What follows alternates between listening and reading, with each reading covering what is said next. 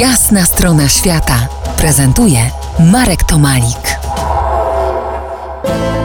Gościem jasnej strony świata Romuald Koperski, podróżnik, pisarz, przewodnik po Syberii, człowiek orkiestra. Zostawmy na razie fortepian na boku, wróćmy, wróćmy do Syberii. 10 lat po Twoim pierwszym pojedynku z Syberią pojechałeś się z nią zmierzyć kolejny raz. To była Transsyberia 2004, czyli trasą najdłuższego i najtrudniejszego rajdu samochodowego na świecie, łączącego Atlantyk z Pacyfikiem 30 tysięcy kilometrów. Tak, to była druga edycja tego rajdu e, w 2004 roku i wówczas e, wystartowaliśmy z Gdańska. E, niezmiernie trudno było zebrać załogi, które musiały posiadać samochód terenowy. I wyruszyliśmy po prostu na ślepo. Jakieś tam e, drobne ruchy odnośnie zgód, e, wszystko wcześniej ustaliłem i wyruszyliśmy na spotkanie e, z wielką przygodą. Było to rzeczywiście ponad miesiąc i dojechaliśmy do Magadanu, który leży nad Morzem Ochockim, czyli de facto nad Pacyfikiem.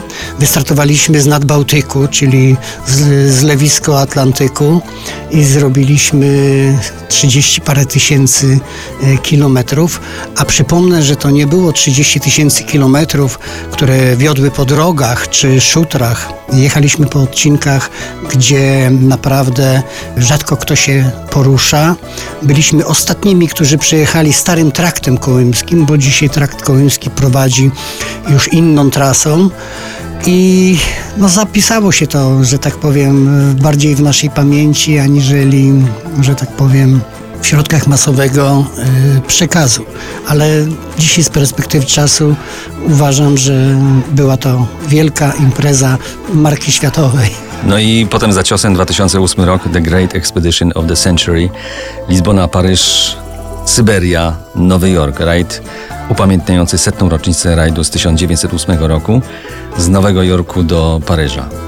I dalej przez tą Syberię pędzisz. To znaczy się z Paryża do Nowego Jorku i dojechaliśmy opodal cieśniny Beringa i dalej się po prostu nie dało. Było to w warunkach zimy syberyjskiej.